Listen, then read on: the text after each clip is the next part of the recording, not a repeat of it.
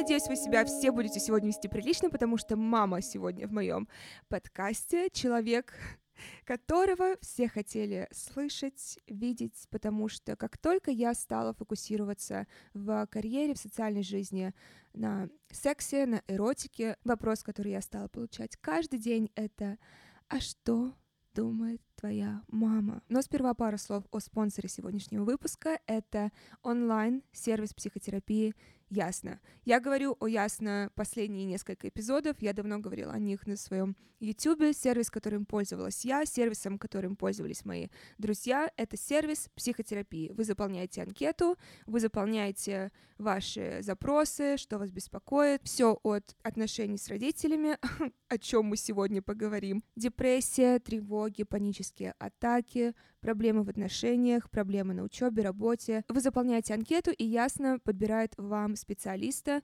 по вашим конкретным запросам. Сейчас на платформе более тысячи тщательно подобранных психотерапевтов и 40 тысяч клиентов. Сессии проводятся по внутренней видеосвязи на сайте, то есть вам просто нужно устройство ваше, телефон, iPad, компьютер, что угодно, и вы можете заниматься из любого места в мире. 50-минутная сессия стоит 2850 рублей, что в среднем дешевле, чем любая очная офлайн сессия что здорово, потому что я знаю, что для многих сложно психологически начать заниматься с психотерапевтом, потому что они пугаются большой цены и думают, что это не настолько важное вложение, что лучше я на что-то другое потрачу деньги, но поверьте мне, это как раз лучшее вложение в себя, потому что с психологического, с ментального здоровья начинается все остальное. И у меня есть для вас промокод Мари на 20% скидку на первую сессию, чтобы вы могли попробовать, протестировать, понять, как устроены сеансы с психотерапевтом. Промокод Мари, M-A-R-I-E, мое имя на английском. Промокод и ссылку я оставлю в описании выпуска. Я заметила, что люди делятся на два лагеря. Кто-то думает, что у меня очень либеральная мама, которая позволила мне быть такой открытой, которая со мной всегда говорила о сексе. Либо люди думают, что наоборот, у меня мама супер консервативная, и она давно от меня отреклась, и ей стыдно за меня, но правда, разумеется, где-то посередине, и я не могла быть более счастлива с тем, как этот диалог развернулся, потому что мы затрагивали темы, которые я даже не знала, была готова мама говорить на... Может быть, мама просто не понимает, насколько это большая а, площадка и аудитория, но я очень рада, что мы подняли тему и алкоголизма в семье, и периоды времени, когда мы не общались, и как мы построили настолько открытые отношения, чтобы мы могли с мамой сейчас говорить и о сексе, и об отношениях. Поэтому с гордостью я представляю вам мою маму Светлану Беннет, ранее известную как Светлана Новосад. Спасибо, что пригласили. Ты всегда была самым моим популярным гостем, самым запрашиваемым, но что меня интересует и что многих интересует, ты слышала хоть один эпизод этого подкаста? Сказать честно, нет. И, э, мам, а я не то, что сильно горю желанием, чтобы ты его слушала, потому что подкаст называется «Секс с Мари». Тебе не то, что здесь сильно и нужно быть. Ты помнишь, я создала канал на YouTube в 17 лет. И ты была, мама, одним из последних людей в моей жизни, кто стал, во-первых, серьезно относиться к этому, и кто вообще стал за мной следовать. Ты начала за мной следовать только спустя 4 года, когда мне э, исполнилось 21, когда я в Америке была. Ну, не совсем так, пораньше, пораньше. Но э, твой американский альбом, журнал, сессия для меня были очень важны, потому что я просто за тобою наблюдала, я переживала, я за тебя боялась. Я потом только себе говорила, если ты уже види, ви, видишь это видео, значит, она убежала. значит, все в порядке. Потом всякие, что у меня в сумочке и что у меня в кармане, мне это не очень, конечно, интересно. Но следила. Какое-то время еще следила. Я помню, так как я не видела от тебя поддержки, и какого-то интереса к тому, что я делала на YouTube, это, это мне даже помогло в какой-то мере. Ну, то есть, понятное дело, если бы ты сразу очень положительно относилась, если бы ты эм, проявляла интерес, это не могло ничего негативного сделать. Но тот факт, что ты особо, грубо говоря, не лезла туда, это мне и свободу давало, давало свободу искать себя, давало свободу экспериментировать.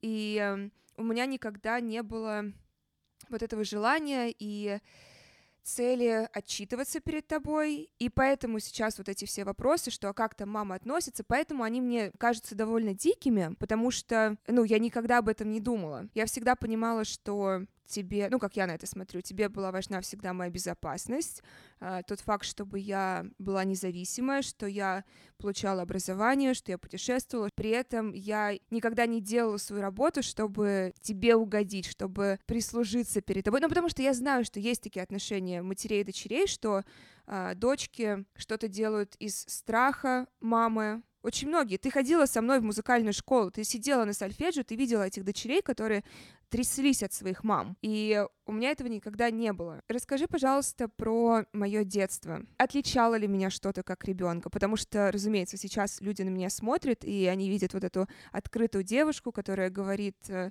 ну, помимо всего, она также говорит о сексе, у меня секс-шоп. То есть многих интересует, подавала ли я какие-то сигналы в детстве, каким я была ребенком, и каково вообще было меня воспитывать? Я сама об этом долго думала, потому что э, на этот вопрос ответ короткий. Нет, не подавала. Была таким сильно, сильно интровертом, э, самодостаточной, э, самоорганизованной, не в смысле даже дисциплины, а именно, что сама себя могла развлекать, сама с собой тебе самой с собой была, было всегда интересно, хорошо и весело. Ты как-то не особо нуждалась в, каком-то, в какой-то компании. А, один из э, показательных моментов, опять тут Дэйва можно вспомнить. Дэйв — это мой отчим, а, Мама вышла замуж за него, за... он англичанин. Мама вышла замуж за него 7 лет назад. Он всегда удивляется. Маша организовывает мероприятие, давайте сделаем это, давайте посмотрим вот то, давайте вот мы все вместе вот сейчас. И вот эти все, которые вместе, садятся кружком, Маша э, усиживает в этом кружке минут 10-15, потом говорит, так, ну ладно, все, я пошла, вы тут пока занимаетесь, а мне там самой с собой поинтереснее будет. И всегда уходила. И вот такие, экс, ну ладно, хорошо. Маша ушла, мы продолжаем без Маши. А, нет, Маша никогда не подавала никаких, и мне кажется, что это своего рода как компенсация. Это было слишком а, внутри себя, и вот то, что тебя сейчас много снаружи, мне кажется, что это обратная сторона медали. Подожди, называется ли это компенсацией? Э, тот факт, что я, скажем, просто долго держалась э, внутри себя, и э, как я это просто вижу, что я просто никогда не особо не растрачивала себя. Если мне, как ты сама сказала, мне самой с собой было всегда намного интереснее, чем с другими. И поэтому я не ходила на свидания. Я прекрасно помню дни, когда ты меня просто пыталась выпихнуть на свидание с мальчиком, неважно, это было 239 или другие школы, в которых я была, ты всегда пыталась меня на свидание выпихнуть, что ну сходи с этим мальчиком. А я говорила, что да мне с ним не интересно, да, они маленькие, зачем они мне нужны? И поэтому Поэтому да, когда я стала взрослее, когда я уже поняла, что мне это уже хочется, мне хочется секса, мне хочется свиданий, и я уже в том возрасте, когда мужчины возраста, который мне интересен, им я тоже интересна. Ну, то есть в 17-18, когда уже а, девушка тоже начинает интересоваться своим телом и хочет отношений, и секса, и поцелуев, мне уже тогда хотелось э, быть с мужчинами постарше. Сейчас, смотря назад, я рада, что ни один из них мной не интересовался, потому что это слишком рано. Я рада, что никто, кем интересовался я в таком раннем возрасте, мной не интересовался. А когда я уже подросла, 21 год мне исполнился, все, я стала интересовать мужчин того возраста, который был интересен мне. Поэтому я не считаю, что это какая-то компенсация, да, я громче выгляжу, громче звучу, чем другие девушки. Я, ну, опять же, я говорю о сексе, я поднимаю темы, о которых не принято говорить в социальных сетях, в обществе, да даже в семье. Но я не считаю, что это компенсация. Я считаю, что я просто хм, созрела для того, чтобы это говорить. Мне наконец-то было уже комфортно. Угу, угу, угу. Ну, понятно, да. Соглашусь. Логично. Есть вопрос, который мне очень понравился. Первая мысль, когда ты первый раз взяла меня после родов. Ну, мыслей там нет. Э, там просто одни чувства сплошные, потому что когда ты э, появилась, э, сказать выползла, не выползла, ты, ты вышла да, и тебя сразу плюх на живот мне.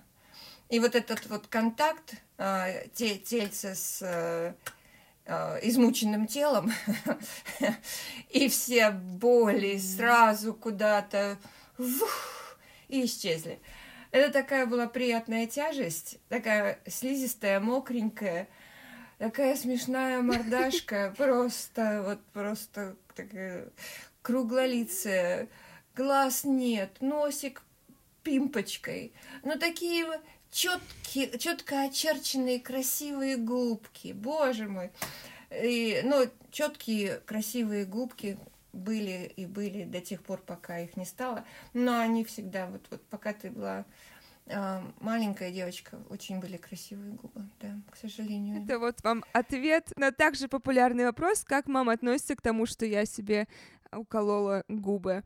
Мама их презирает, ненавидит. Она хочет, чтобы я их сдула обратно. Маш, э, потому что всегда нужда, нужна мера, понимаешь? Э, ты там э, в какой-то момент делала, и там было более или менее нормально. Но вот это вот чувство меры, когда ты вот уже хорошо, вот сейчас красиво, и еще чуть-чуть давление шприца, и уже чрезмерно, с гиалуроновой кислотой одно хорошо, что она рассасывается, но она никогда не рассосется в ноль, никогда. И всякий раз, когда человек думает, о, результат уже прошел, вот уже мне же говорили два года, и вот, наверное, уже пора. Нет, никогда оно не рассасывается в ноль. Там все равно образуются некие э, фиброзные сплетения – ты всегда делаешь ту же самую дозу, но у тебя всегда получается еще больше размазано, еще больше увеличено. Очень осторожно нужно быть с губами, очень, потому что ты забываешь, от чего ты отошла. Ты каждый раз увеличиваешь сегодняшние губы. И ты совершенно, у тебя большой риск просто утратить свою уникальность. Я больше не планирую э, колоть губы. И да, если вы еще не... Спасибо. Я... Спасибо. Моя мама косметолог. Я врач-терапевт, у которой есть специализация по дерматологии. Дерматологом на приеме я никогда не была. Мне необходимо было пройти квалификацию, получить квалификацию, сертификат дерматолога для того, чтобы дальше еще больше сузить свою специальность. То есть это как э, сужение, да, то есть терапия, плацдарм, платформа, потом ты специализируешься по дерматологии, и из дерматологии ты специализируешься косметологи. А ты никогда не думала, что... Или, может быть, ты хотела, чтобы я тоже пошла в эту сферу? Э, не думала, потому что ты довольно четко проявила свои э, физиологические неприятия того или иного. То есть для медицины это грязно, это экскременты, это выделение, это жидкости, это раны, это нагноение. Ну, то есть это много, много чего такого, где не нужно быть брезгливым. То есть это не всегда белый халат на приеме с ручкой в руке. Иногда это грязно. Именно, кстати, так, вот с такими словами Uh, у нас проходили часто ужины, и именно так я и поняла сама, что я не хочу быть врачом. Но, тем не менее, за эти разговоры я очень благодарна, потому что ты никогда, помимо того, что ты никогда с нами не сисюкалась, ни со мной, ни с Пашей, моим братом. Это, это наверное, плохо? Нет, Мам, я очень стараюсь тебе каждый раз говорить, что ты потрясающая мама. Мне кажется, я даже недостаточно тебе это говорю, потому что я всегда это говорю в интервью, там, в других подкастах, и мне хочется думать, что я достаточно это говорю тебе. Тот факт, что у тебя какая-то неконвенциальная э, модель воспитание твоих детей, это не означает, что она неправильная или плохая. Более того, насколько я знаю, я, у меня нет еще детей, но мы не рождаемся со справочником как нас воспитывать. И более того, у тебя были свои обстоятельства. Вы э, развелись э, с отцом, когда, я даже не знаю, сколько мне было, 5-6 лет. Ты растила сына и дочь одна, и ты дала нам все, что ты могла нам дать. Ты всегда говорила о важности заниматься тем, что ты любишь, заниматься спортом, учить языки, получать образование, а, работать, ни, ни от кого не зависеть. Это получают, поверь мне, не такое большое количество детей. Спасибо, Маша, за добрые слова. Мы развелись, когда мне было 43 года. Это 16 лет брака. Но я тебе должна сказать по поводу того, что вы жили э, с любящими родителями. Вот твой папа, он тебя же обожает, он просто души в тебя не чает. Понимаешь, это неважно, развелись мы, не развелись, но ты для него свет в оконце. И когда девочка растет с пониманием, что ее обожает ее папа, это тоже очень важный фактор формирования скелета эмоционального, я имею в виду. То есть ты точно понимаешь, что у тебя за спиной есть мужчина. Э, то есть неважно, неважно, что это, э, что, что не сложились отношения у матери с отцом, а, ты все равно жила ну... в атмосфере обожания своего отца. Что ты, как, твой отец тебя обожает. Поверь мне, это крайне важно. Я понимаю, что когда человек пьющий, это не всегда, не всегда приятная атмосфера, но э, надо отдать ему должное, он что, что мог, он тебе отдал. Сложная тема, просто с одной стороны, я просто помню, у нас был с вами Э, с вами, с тобой и с моим братом такой небольшой конфликт. Это, пожалуй, единственный раз, когда я помню, когда мне нужна была пауза от вас, когда мне нужно было понять, как вести с вами коммуникацию дальше, потому что это был период, когда я писала книгу. И я как раз эм, с психотерапевтом работала касательно отца, потому что мне было очень сложно. Ну, ты сама подняла эту тему сейчас. Я не знала, ты захочешь об этом говорить или нет, касательно э, алкоголизма, касательно присутствия алкоголя в моей жизни. Был период, когда вы мне говорили, что позвони отцу, позвони отцу, а я этого не могла сделать. Мне было очень сложно поднять телефон. Я даже не сомневаюсь, любая дочь, у которой отец пьет, знает, что такое звонки, после 10 вечера. Знает вот это чувство, когда ты держишь телефон, и ты понимаешь, что, скорее всего, будет голос, который ты не хочешь слышать. Я сейчас не говорю о голосе отца, а о голосе выпившего отца. Я помню тот период, когда мне не хотелось с ним общаться. А вы давили на меня, вы говорили, что как ты можешь, что ты обязана ему ответить, позвонить, он тебя так любит, а я не могла. И я помню, вам однажды сказала, что ни один из вас сейчас не находится в моем положении у тебя муж бывший алкоголик, а мой брат, он сын, а я дочь. И отношения, как ты сама сказала, дочери и отца, это очень особенное отношение, и никто из вас не находился в моем положении, и поэтому я знаю, что я любима, но это было сложно, когда ты понимаешь, что в ваших отношениях, что вас находится трое всегда, так или иначе. Ты, он и алкоголь, и что очень часто выбирают не тебя что ультиматумы не помогают, что просьбы, слезы не помогают, что очень часто выбирают не тебя в этих отношениях. Вот, но давай отойдем от этого, потому что изначально я начала на самом деле говорить о том, что ты с нами не сюсюкалась, потому что один из вопросов, которые я также получила, это как проходило наше сексуальное воспитание, потому что, смотря сейчас на то, как воспитывают других девушек, очень мало получают даже то, что ты давала, хотя ты не сказать, что очень много нам дала в плане сексуального образов- образования. Что ты сделала? Ты я сейчас скажу, как я это помню, ты скажи, как ты а, помнишь наше половое образование. Ты меня учила, что такое месячные, ты рисовала мне схему строения моего тела, моих органов, рассказывала про репродуктивную функцию и так как ты врач, ты мне э, говорила медицинские названия, то есть настоящие названия той или иной части тела. Ты никогда не использовала там пестики, тычинки, и это лучшее, что ты могла сделать. И, разумеется, да, ты говорила о важности предохранения, и ты говорила о том, о важности не забеременеть, то есть, опять же, презервативы. И, кстати, я не помню, я сама сказала, что хочу к гинекологу пойти, или эм, ты меня повела к гинекологу, но к гинекологу я ходила намного раньше, чем у меня первый секс даже состоялся, то есть я ввела это в рутину именно через тебя. То есть я помню, что я ходила к твоему врачу долгое время, но я не помню, была ли это твоя инициатива. Нет, я, конечно, не помню, чья это была инициатива. Скорее всего, моя, потому что это своего рода диспансеризация. А, факт-чекинг, да? Проверить здоровье и так далее. А вот, ну, а, что, что я по, по поводу сексуального образования? А, Маш, у меня нет такой программы, книжечки, как ты говоришь, инструкции а, по применению, а вот сейчас мы проводим сексуальное образование. Просто пришло время, надо было объяснить, что, зачем, почему. И да, я помню, как я тебе рисовала эту взаимоотношения яичников, матки и так далее. Что происходит?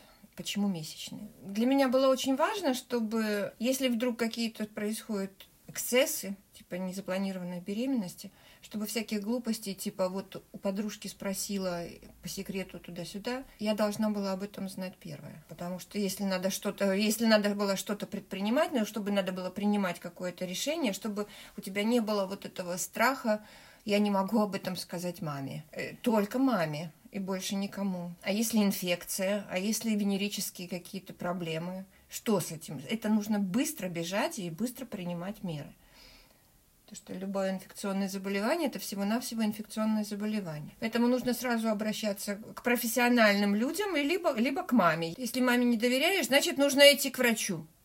Вот просто сразу идти к врачу. Никаких подружек, никому ничего. Как только появились какие-то непонятные симптомы, со мной что-то не так, и ты не можешь по какой-то причине об этом сказать маме, или папе, да. то нужно идти к врачу. Мам, очень популярный вопрос, который, опять же, а, для меня абсолютно понятен. Я не знаю, насколько искренне люди это спрашивают, но какая была бы... Давай так вообще, как ты относишься к моей деятельности? Как я к этому отношусь? По-разному. Иногда, мне кажется, фотографии, которые ты выкладываешь, очень красивые. Иногда просто возмутительные. Иногда mm-hmm. просто вот на грани совсем и этого просто нельзя выпускать в паблик. И поскольку у тебя Инстаграм открыт, это не твоя э, личная страница, в смысле закрытая страница, только для друзей, то некоторые посты, ну, то есть все посты должны быть с этой, в этом смысле предельно э, аккуратные. Но ты сейчас говоришь скорее о моем личном, что это может угрожать, грубо говоря, моему личному имиджу, или ты говоришь про политическую безопасность скорее? Какая? Нет. Какая политическая безопасность? Ну, в плане э, изображения, что там э, выставляю изображение вагин. Это не политическая безопасность, это уголовная ответственность, ну, Маша. Картошка, картофель. Но ты про это скорее, или ты про то, что, ой, бескусица и... Э... Я и про это, я и э, про то, чтобы ты очень четко отслеживала. То есть прочитай, пожалуйста, уголовный кодекс. Отслеживайте прецеденты. Юля Цветкова. Вот, пожалуйста, тебе случай. А она всего-навсего вообще картинки рисовала. Просто вагин. Пожалуйста, тебе. Нет, я не имею в виду там, не, про, не про политическую безопасность, неправильно слово выбрано. Я имею в виду именно про отношения с уголовным кодексом, это первое. А второе про вкусовщину. Эротическая фотография, э, шаг вправо, шаг влево, и вот она уже смаш, смахивает на порнографическую. А порнография это, это, э, это, это, это уголовка. вот и все. Ты прекрасно знаешь, что я бы никогда в порнографию не пошла. Как минимум, потому что мне это неинтересно, но просто чтобы люди знали вот позицию одной мамы. Какая была бы у тебя реакция, если бы я к тебе пришла и сказала, мама, я иду в порно сниматься. Мне это нравится, мне это хочется. Какая была у тебя реакция? Ну, я бы, во-первых, применила все, что могла бы, чтобы этого не допустить. Потому что что такое нравится? И вообще, не, опять, вот все начинается с определения. Что такое порнография? Вот что это такое? И что такое эротика? А что такое... И, то есть, если тебе э, зона вот здесь нужно э, нравится развивать свою деятельность, да, вокруг, как ты говоришь, что ты создала информационную платформу, что туда приходят эксперты. Это я очень хорошо понимаю, да. Для того, чтобы популяризировать э, э свои, э, свой бизнес, да, и вот и эту платформу, ты делаешь эротические фотографии. А порнография это совершенно из другой области. Это вот Darknet – не Darknet, а все очень в открытом доступе. Нет, я имею в виду не в смысле Darknet интернета, я говорю, что это как темная сторона Луны. Ну, то есть это, это там, где быть неприлично, это то, что э, демонстрировать неприлично, то, что люди смотрят и никогда об этом не будут говорить. А я сегодня посмотрел такой порнографический фильм «Кругу друзей». Я вам рекомендую, понимаешь? Ну вот то, с чем я не соглашусь, и это, наверное, просто показатель там, какие отношения у тебя со своими друзьями, или, возможно, в силу просто времени другое поколение. Я со своими близкими друзьями, мы скидываем друг другу ссылки, мы это обсуждаем, мы делимся любимым порно как раз. Маш, так э, с, с близкими друзьями ты можешь делать вообще все что угодно, и в том числе и обмениваться, посмотрела порнографию, да, подружки, смысле, посмотри, какая классная штука. Это не об этом это когда ты сидишь в обществе, да, и зашел разговор. Ты не будешь рекомендовать в кругу соседей. Вот так. Ну, я сразу думаю, ну смотря какие соседи. Мне все же кажется, что сейчас более открытые, более открытые люди к этому. То есть именно потому что о сексе стало нормально говорить, о, о сексе стало проще говорить. Сегодняшний день показывает, что мы вообще назад идем в традициях. Религиозные а, правила опять стали очень важны для большого а, количества людей. Да, возможно, это то, с чем я особо не сталкиваюсь в ежедневной жизни сама, потому что я не религиозный человек. Если говорить про Россию, как будто бы там вообще какая-то собственная религия существует, потому что, скажем, когда я Библию читала, я не помню такой жесткой гомофобии в Библии. Хотя то, что какую пропаганду вижу я в России, даже, опять же, далеко ходить не нужно. Конституция. Что такое брак? Брак — это союз мужчины и женщины. И поэтому мне даже сейчас, мне очень хочется с тобой поговорить про бисексуальность. Но я не знаю свои рамки, потому что я когда-то ездила даже в Берлин консультироваться с а, юристом, потому что тогда я хотела больше говорить про LGBTQ сообщество, но я не знала свои рамки, потому что меня сдерживала собственная конституция. Тот факт, что я вообще открыто говорю о том, что я бисексуальна, не нарушаю ли я этим уже Конституцию, потому что как бы тот же самый президент не говорил, с одной стороны, что э, Россия не гомофобная страна, и мы всех принимаем, Конституция говорит уже об обратном. Ну, конечно, с тобой я хочу сфокусироваться на именно диалоге ребенка ЛГБТ+, и родителя. Это очень важно, разговаривать. Мы, кстати, очень мало разговаривали, это плохо. А, разговаривать э, с детьми надо, и это совет, а, ну, скажем так, не совет, это а, с чего начинаются доверительные отношения, они начинаются с мамы. Если мама правильно разговаривает с дочерью, да, то у них доверительные отношения. Если дочь доверяет что-то маме, и она потом реагирует странным образом, и девочка потом говорит себе, я никогда больше тебе ничего не скажу, ну, потому что ее вместо того, чтобы выслушать, посмеялись над ней, пошутили как-то, выставили на показ, продемонстрировали то, что она доверила тебе по секрету. Да, то есть э, такое маленькое предательство произошло, то девочка, естественно, доверять не будет. Поэтому доверительные отношения – это, конечно, основная работа, работа родительская. То есть э, дети тут э, ведомые, а не ведущие. Вот. Если э, девочки потом э, с мамой, у которой есть доверительные отношения, хочется какой-то секрет ей поделить, ну так проблем нет, да?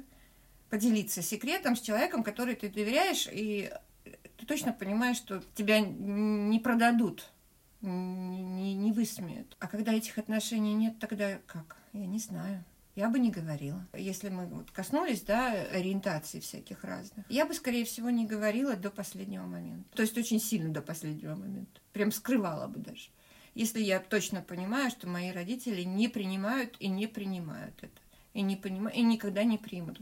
Какой смысл идти? Ну, то есть это одно исключает другое. Если твоя мама не принимает и отрицательно относится к э, проявлению э, гомосексуализма, как ты ее поведешь к психотерапевту. Если мама согласна идти к психотерапевту, то это по определению э, э, э, это тот человек, которому можно доверять. Понимаешь? Одно исключает другое. То есть, если нет, нет доверия, то и терапевт никакой не поможет. Ну, потому что у него какой, какой психотерапевт? Человек, который, который гомофоб. Ну, какой психотерапевт для гомофоба? И от себя я хочу добавить, что по возможности, по возможности и стремитесь к тому, чтобы окружать себя людьми, которые вас принимают, единомышленниками. Есть причина, почему я всегда работала над тем, чтобы уехать в Америку, чтобы большую часть года, по крайней мере, проводить в Америке, в Англии.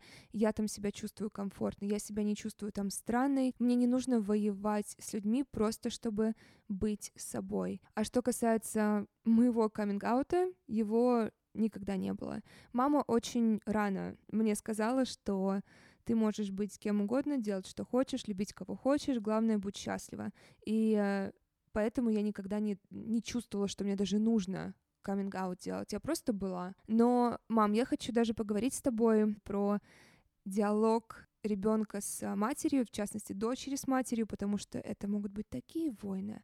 У нас, разумеется, как и у всех других матерей и дочерей, были свои стычки, были свои споры касательно одежды, касательно макияжа, касательно э, всего, что только можно, о чем можно спорить, мы спорили, как и все другие мамы и дочери. Но я также хочу рассказать вам, как э, я пришла к тому, чтобы с мамой был мир, потому что был момент, когда я уже настолько устала от вот этого. Мне не нравилось иметь стычки.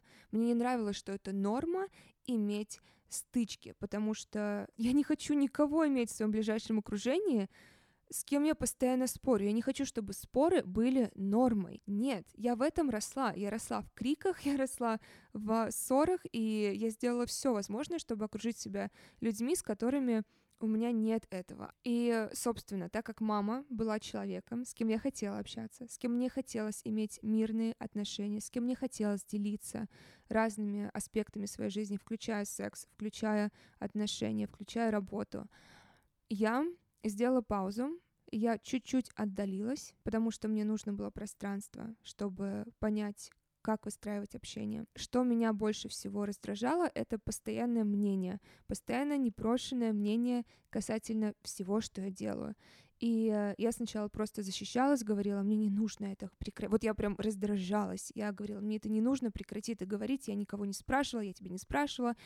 И потом постепенно, вот когда дала пространство между нами, когда я чуть-чуть отдалилась, я могла чуть-чуть со стороны как раз увидеть, какой мой должен быть следующий шаг. И что я сделала? Я сама стала спрашивать мнение, потому что я понимала, что маме это важно. Маме важно давать мнение. Поэтому я его спрашивала. Или если оно все равно приходило непрошенным, я его принимала, я его слушала. И даже несмотря на то, что по большей части я все равно всегда делаю так, как мне кажется правильным, мне кажется подходящим для меня, я все равно благодарна за мнение, потому что я понимаю, что она в это вкладывает свою любовь и заботу. Просто когда вы постоянно ссоритесь, это сложно увидеть. И когда я дала вот это пространство, когда я чуть отошла, я вошла заново в наши отношения более мудрой и терпеливой, с пониманием, что Мама так показывает любовь и заботу. И чтобы между нами сохранялся мир, мне просто стоит быть более терпеливой и менее резкой в своем ответе. Можно я что-то что добавлю? Потому что ты совершенно правильно говоришь, вот просто замечательные слова сформулированы прекрасно. Но только именно этого я и добивалась, а ты от меня закрывалась. Почему, э, я хотела бы просто объясниться, да, вот эти вот мои настойчивые комментарии, когда человек говорит, я так вижу, я так делаю, то мне представляется, что в силу молодости, импульсивности, да, эм, вовлеченности в идею, вот я сейчас, вот этого мне хочется, мне кажется, что человек просто на раз, два, три шага вперед не видит, чему это может привести. То есть я, мне все время хотелось тебе сказать, а вот, вот завтра может быть такое. Ты к такому развитию событий готова? Вот ты сегодня это делаешь, но волна пойдет от камня брошенного, и вот, вот, вот тот круг дальний, он вот такой, а ты к этому готова – и вот сегодня, мне кажется, ты поняла, о чем я говорю, когда я говорю. И да, я прек- прекрасно понимаю, что мое сказанное слово просто мне очень хочется, чтобы ты его услышала. И это не всегда э, истина. Это просто, скажем так, э, фраза и в конце знак вопроса или многоточие, да, то есть если я точно знаю, Маша, обязательно, обязательно, это очень важно, вот это надо убрать. Вот это надо изменить. Что бы ты ни говорила, это опасно, это надо убрать. Это первый, вари... первый вариант вмешательства в твою жизнь. А второй вариант вмешательства – это самый сложный, когда тебе хотелось бы обсудить, да, и сказать, а вот так могло бы быть. И это, наверное, не очень хорошо. И в дальнейшем это как-то отразится на твоей э, жизнедеятельности. вот этот вот э, вариант вмешательства, мне кажется, вот он у тебя больше всего вызывал протест. Что тебе казалось, что я диктую. А я никогда не хотела диктовать. Но у меня не хватило искусства донести это. Мама, ты очень четко сейчас сказала, вот искусство донести, донести свое мнение. Это включает в себя интонацию, выражение лица, потому что лично я закрываюсь, когда кто-то, на, даже не только на меня кричит, а в моем присутствии, когда кто-то ссорится, кто-то ругается, я закрываюсь. И если это еще и на меня идет, все, я выхожу, я выхожу из комнаты. Ты не можешь со мной так разговаривать. Я этого не приемлю. И это, разумеется, идет, э, кстати говоря, из детства, потому что я помню эти ссоры, и почему я всегда говорю, что я очень благодарна за развод, потому что когда случился развод, прекратились, по крайней мере, твои крики с отцом, потому что они очень сильный удар по моей психике сделали, потому что когда я слышала постоянные крики и ссоры, я закрывалась. Я, будучи вот этим ребеночком маленьким, я не могла же выйти из квартиры, поэтому я уходила в себя, поэтому иногда мы не от мнения пытаемся уйти чужого, если говорить про маму, да, или папу, а именно от их интонации, что нам настолько неприятно, как доносят сейчас эту информацию, что мы из-за этого защищаемся, мы из-за этого хотим прекратить сразу диалог. Но в любом случае, мам, я очень рада, что мы прошли это, и мы обе решили пойти друг другу навстречу. Честно, я очень благодарна тебе за то, что ты пришла. Я очень рада темам, которые мы сегодня подняли, потому что изначально я сюда шла просто опираясь на вопросы, которые мне задавали, что как ты относишься к тому, что твоя дочь выкладывает фотографии в белье. Как ты относишься к тому, что она говорит о своей сексуальной жизни? Но я рада, что мы подняли и более интересные и важные темы сегодня. Скажи, у тебя есть какой-то совет на прощание мамам? Да, потому что я очень много чего упустила. Проводите с дочками побольше времени, читайте им книжки побольше, играйте с ними побольше и разговаривайте. Это вот то, чего мне категорически не хватает, то, что я пропустила, и это просто вот ничем не восполнить. И чтобы Маша не говорила, какая я замечательная мама, а я так грущу по этим вот моментам, я просто их прозевала, пропустила, и это уже навсегда. Если у Маши будет дочка, я не пропущу. Я восполнюсь. Спасибо тебе огромное, я тебя очень люблю. Мир во всем мире, свободу полиции включен. Теперь вы знаете, с какой яблони упало это яблочко. И я рада, что вы увидели как минимум, что моя мама далеко не все одобряет, что я делаю, но это нормально сверяться с самим собой и со своим внутренним спокойствием и э, со своей честностью, оставаться честным себе, а не постоянно оборачиваться и э, смотреть, а одобряют ли твои действия твои близкие. Потому что, как мама даже сама сказала, она сама очень часто не знает, как правильно она беспокоится, она волнуется, но мы можем слушать других, при этом не позволять им влиять на наши действия. Прежде чем я пойду, я хотела вас оставить с двумя новостями. Во-первых, у меня есть для вас промокод специально для тех, кто дослушивает этот подкаст. Промокод в мой секс-шоп kisa.love 15% скидка. Мы никогда не делаем таких скидок, поэтому только для вас промокод подкаст P-O-D-C-A-S-T. Также оставлю его в описании этого выпуска. Промокод на 15% скидку на весь сайт Кисы. И также мой подкаст был номинирован на премию Гламур как подкаст года, поэтому я также оставлю ссылку внизу, проголосуйте, пожалуйста, за свой любимый подкаст, оставляйте этому подкасту 5 звезд, Оставляйте отзывы, делитесь со своими друзьями. Я желаю вам умопомрачительного секса, мирных отношений с родителями. И я увижусь с вами в следующий понедельник.